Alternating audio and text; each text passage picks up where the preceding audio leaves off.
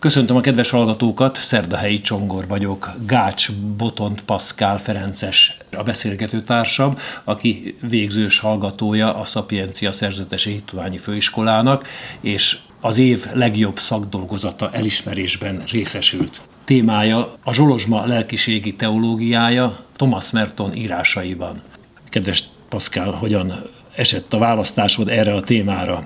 Merton ugye a második vatikáni zsinat előtt élt, 1915-ben született, és 68-ban halt meg, és mivel szerzetes volt, rapista szerzetes, ezért hát sokat gondolkodott azon, hogy miért is kell, hogy a Zsolozsma legyen egy szerzetes ima életének az alapja, és 1953-ban írta meg erről az első könyvét, amit kifejezetten hát olyan szerzeteseknek szánt, akik ezt a kérdést úgy feltették magukban, és erre próbált válaszolni. Aztán három évvel később kitágította a gondolkodását, és olyan híveknek és olyan keresztényeknek is írt a Zsoltárokról, akik ezek által, a szent szövegek által szeretnének közelebb jutni a jó Istenhez. És tulajdonképpen ez az a két elsődleges forrás, amiben én a dolgozatommal foglalkoztam, és arra a kérdésre igyekeztem válaszolni, hogy miért is lehet a Zsolozsmai szertes számára az Istennel való egyesülésnek a, az útja. Egy keretet tud adni ez a szertesek életének, és így a világi keresztényeknek is kapaszkodó lehet Isten kapcsolatukban, azt gondolom. Ez így volt mindig, tehát az előírás, a zsolozsma mondás, a zsolozsma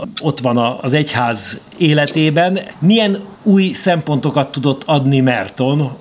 Az egyháznak a történelme folyamán azért nagyon sokszor fölmerült ez a kérdés, hogy a sok lelkipásztori munka mellett hogyan lehet közbeiktatni a zsoltároknak az imádkozását. Ugye napi hét imóráról van szó, és sokszor nehézkesé tudott ez válni, és az a imádság, ami eleinte az ősegyházban már ugye szívből felfakadó ima volt, az egyre inkább sokszor egy ilyen kötelességszagú imádságá válhatott, amivel kapcsolatban nem akarom elvitatni azt, hogy ennek is megvolt az értéke, hogy valaki időt szánt az imára, hogy elmondja a zsolozsmát, de Merton ugye abban a korszakban, amikor ő élt, akkor ez a forrásokhoz való visszatérés gondolata eléggé fontossá vált ugye a második vatikáni csinat előtti időszakban, és az első szerzeteseknek a motivációjához próbált visszatérni, mi is volt az, és ezzel kapcsolatban jegyzi meg Merton, hogy tulajdonképpen a kötelesség tudattól egy szerzetesnek el kell tudnia jutni az evangéliumi szabadságig, hogy úgy imádkozza a zsoltárokat, hogy az valóban számára gyümölcsözővé válhasson. És akkor ezzel kapcsolatban Merton egy idősebb testvérnek a szerénységével, de nagyon jó gyakorlati tanácsokat ad nekünk, hogy hogyan is közeledjünk a, ezekhez a szent szövegekhez, amikor imádkozzuk őket. Két megközelítést vagy utat ajánl számunkra, hogy közeledhetünk hozzá. Az egyik az nagyon hasonló ahhoz, amit a katekizmusokban is olvasunk, hogy az imádsága az elme és a szív felemelése az Istenhez, amit persze már a Szentléleknek a segítségével teszünk, de neki van egy másik megközelítése is, ami az ő gondolkodásában így központi, hogy az imádság egy olyan ajándék, amit az Jóisten erőfeszítéseinket megelőzően ajándékoz nekünk. És ezzel kapcsolatban a zsoltárok úgy a segítségek számunkra Merton szerint hogy ezt az ajándékot, ami már a miénk, ezt tulajdonképpen felismerteti velünk. Amikor imádkozunk ezeket a szövegeket, akkor egyre inkább felfedezzük azt a szemét, akik vagyunk, ugye Krisztus, a misztikus Krisztus imádkozza a zsoltárokat, és mi csak bekapcsolódunk az ő énekébe, és ilyen módon ez egy tényleg egy beszélgetés az Atya Isten és az ő egyháza között a zsoltározás. Te hogyan fedezted föl Thomas Mertont?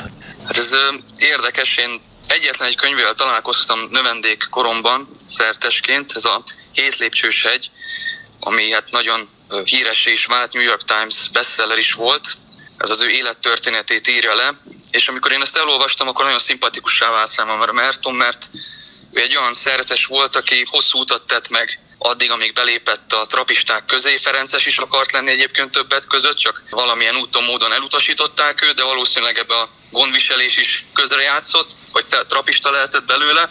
És számomra egy olyan szeretes Merton, aki valamiképpen így a lelki barátomná vált, növendék éveim során, az ő gondolatai azok mindig nagyon közel álltak hozzám, és egy Ferences atya, Pocsai Vendel volt az, aki ezt az előbb említett 1953-ban megírt könyvét a Zsoltárokról lefordította, és ő neki a kézirata jutott el hozzám, és azt olvastam el, és annyira megtetszett nekem ez, hogy a Zsoltárokról gondolkodik Márton, amúgy is érdekelt engem az imádság, szerettem volna erről írni, elmélyedni ebben a témában, hogy ezért választottam ezt. Kedves Pascal, néhány mondatban hagy ismerjünk meg közelebbről. Hol tartasz most?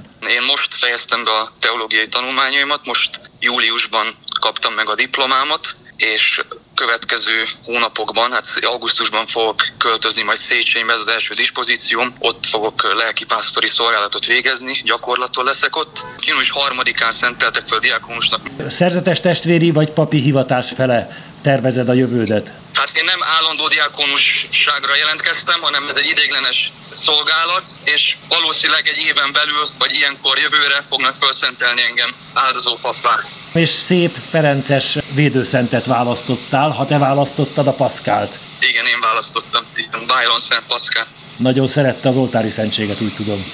Igen, igen. Pontosan ezért is választottam. A szertesi meghívásomban úgy gondolom, hogy mély szerepet játszott az eukarisztia, az eukarisztiával való találkozás a Szent Pisében, és amikor megtudtam, hogy Byron Szent Paszkál erről híres, hogy nagyon mély szeretet fűzte őt az oltári szentségben lévő Jézus iránt, ekkor döntöttem úgy, hogy szeretném ezt a nevet választani, hogy én is a nyomába szegültessek ebben. Hogy vezetett az utad a Ferences rendbe? Ferences gimnáziumba jártál esetleg?